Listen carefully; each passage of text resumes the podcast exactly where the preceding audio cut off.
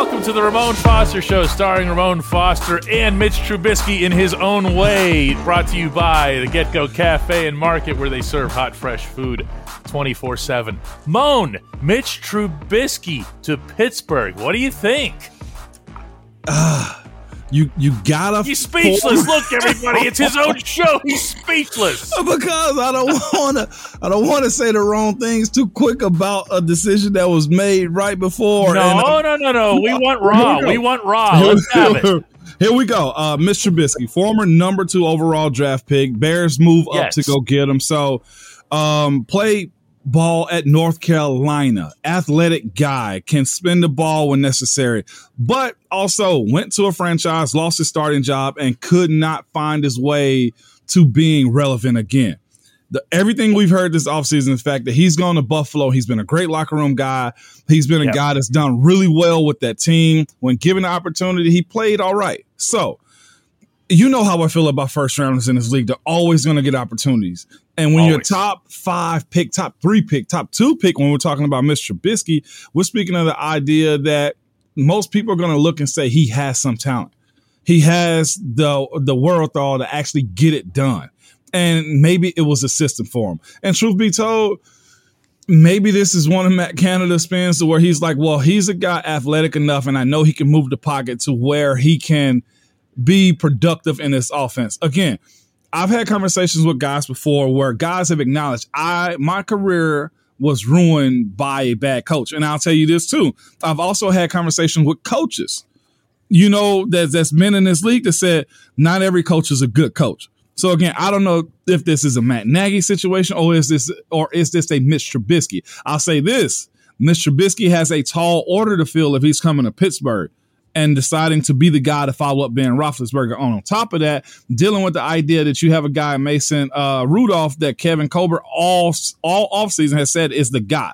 So is this a competition or is this Mitch Trubisky's job to lose? Well, let's talk about that because that to me is the what uh, the thing that jumps out Yeah. from this scenario more than anything. Um, I don't see how the Steelers can say what they've said about Rudolph, and I understand they say he's the guy, but he was also the only one under contract. Okay, Of course. So you can qualify that a lot of different ways here. And, but you also can go back to Mike Tomlin's end of season press conference when he identified both Mason Rudolph and Dwayne Haskins as not yet having established themselves, this is his term, Yeah. as everyday guys. Mhm. So that was Tomlin leaving the door open to the Steelers going out and getting somebody. However, I don't see how they can paint this as anything other than a competition. Mm-hmm. When I say competition, I'm talking about a three way competition Yeah, yeah.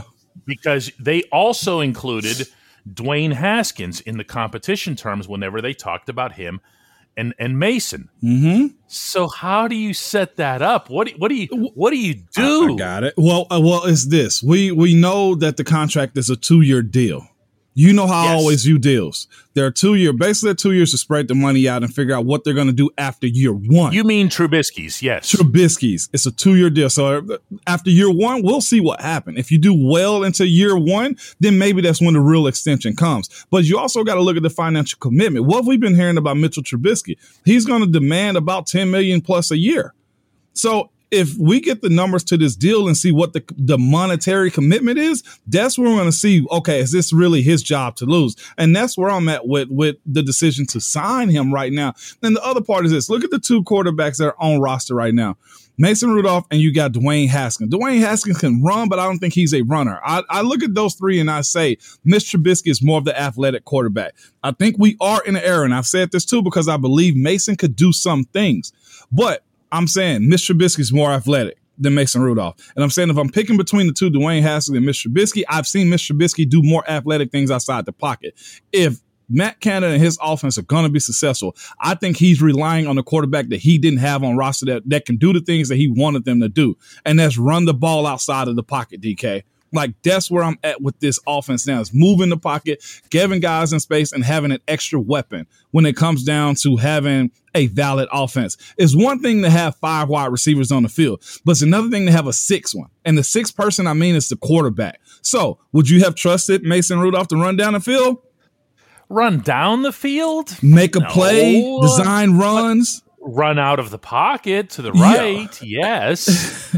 so okay. that's the only thing that I, I mean. Honestly, Bone, you know what's funny? What's I, I, used to joke about this during the during this past season here, but Ben, as immobile as he'd become, Ben, when he would roll out to the right, mm-hmm. batted a thousand. Uh, you said that. I used to laugh about this. You know, we, we you and I talked about it. It was like whenever Matt Canada would have that option yeah. to move Ben to the right. Now you can't do that every play with him, obviously. No. it would be once a game, but it worked every single time. The, and I, I, think Mason can go, go ahead. No, I, I, what, what, with both of these situations, Canada, I know a lot of people are looking at Canada like you better do something. And the other part yes. of it is if you're going to get Mitch, you better do something. You want to talk about pressure right now. It is sky high with those two guys, with Matt Canada and with Mitch Trubisky. I'm saying this right now. Mitch Trubisky's Mitch Trubisky is coming in to be the starter. No other way around it when you make a move like this. This this is early signing period also, DK. This isn't Thursday or next week when the money's gone. He's getting money up front right now. And an opportunity from what we've heard to be a second wash of a starter in this league now. That's what this move is to me. I love Mason, and this has happened to a lot of people. Me, where they've signed guys in front of you, and you're like, "Well, I guess I got to go take another MFR out." Like, and unless Mason has that mindset, he's gonna be backup paid quarterback.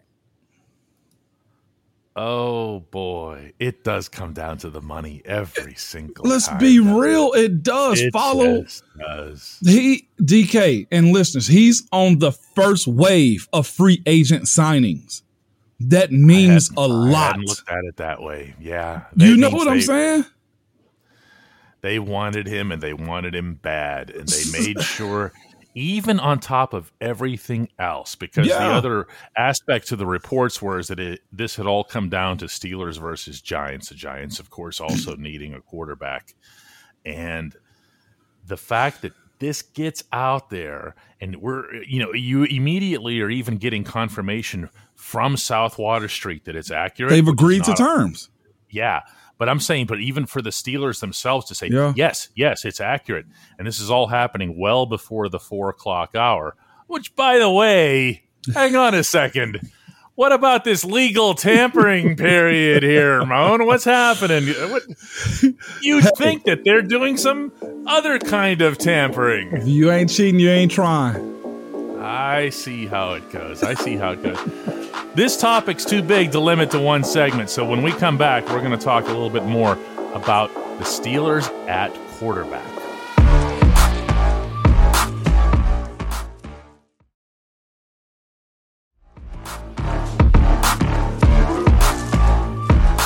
Welcome back to the Ramon Foster Show, and it's big enough news today that we're going to spend a second segment on this and and just talk about uh, Mitch Trubisky's trajectory in Chicago. My first thought, Moan, you mentioned, you know, the Matt Nagy effect and so forth. I just think of Chicago as a place where quarterbacks go to die.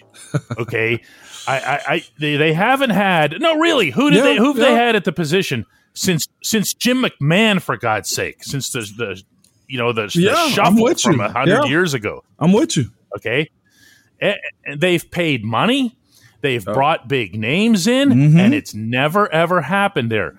So I look at Trubisky's stats here, and I see he had a 29 and 21 record there over four years. He had a Pro Bowl year, yep. Uh, in which he he went 11 and three, 64 percent completion rate. Really, what kind of quarterback is he or was he before he went and spent a year in Buffalo behind Josh Allen? I think reputation had preceded him at that point to where the crowd and the noises were so loud that he was what everybody said he was. Now, again, we saw Nagy get fired. We saw Justin Field go through a transition of being frustrated also. We saw Nagy also not being able to make decisions yes. on whether to put Justin Fields in the game too. And clearly, um, they didn't know what they were going to do when it came down to drafting Justin Fields too. So, with all that being said, I think you kind of point the fingers a little bit towards him and say, well, maybe he played a little bit of a part in it also. You know, and I'm not trying to make it, you know, throw roses on top of poop here. What I'm just trying to say is this: he's going to be given an opportunity. Pittsburgh is, is is in a position where they're in bed with him. We are all in bed with Mr. Trubisky. It's one of those wait and see type of moments. And again, the worst part of all of this is whoever is going to be the starting quarterback is the guy behind Ben Roethlisberger. So when it comes down to saying what do we expect, I think nobody really knew what to expect when it came down to Ben either. So it's, it's wait and see really. But I, I saw this for sure. I saw a guy in Ryan Tannehill kind of get a second career simply because he was under uh who was it, Gase, you know? And he finds a new coordinator in Arthur Smith, and he turns into a, a Pro Bowl huge guy. difference, big difference. Yeah, but again, and, and Tannehill's strengths were all accentuated in Nashville. All yeah, of them. Yeah, and, and that's what you're hoping is going to come from this Mitch Trubisky signing in Pittsburgh. Again, a lot of people are going to question, can Matt Canada actually be a Arthur Smith type of guy to formulate a plan to put this offense in the best position possible to be successful if it's Mitch Trubisky or whoever else is behind them, Mason or um or Dwayne Haskins. That's the biggest issue I think most of us are falling on because we've seen subpar quarterbacks do well. But it's because they were surrounded. And I'll say this that defense has to be good this year. Special teams has to be good this year. And Mr. Trubisky's got to play within the confines of what the offense allows him to do.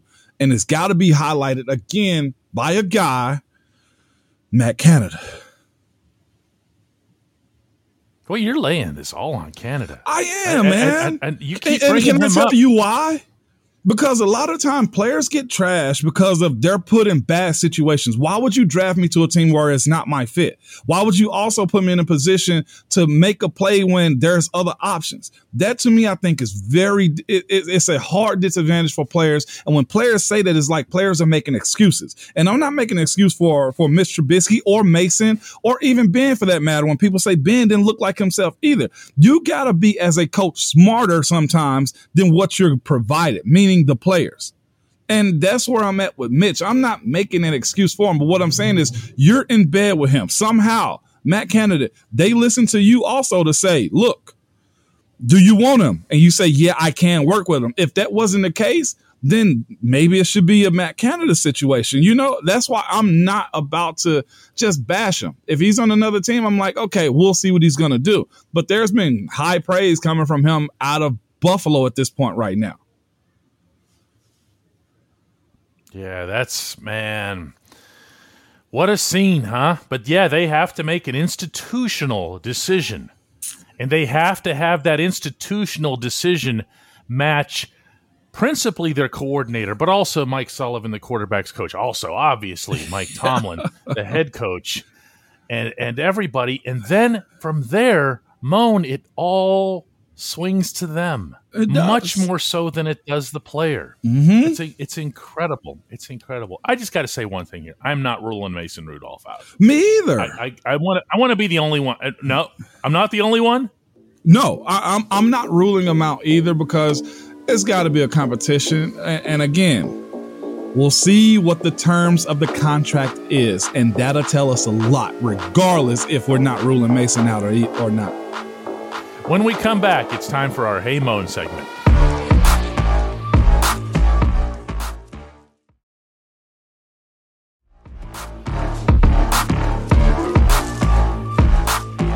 Welcome back to the Ramon Foster Show. It's time for our Hey Moan segment. We got a very special Hey Moan today. It's a Hey Moan from a certain Tyler Matakevich in Buffalo, New York, up there uh, in the Orchard Park region.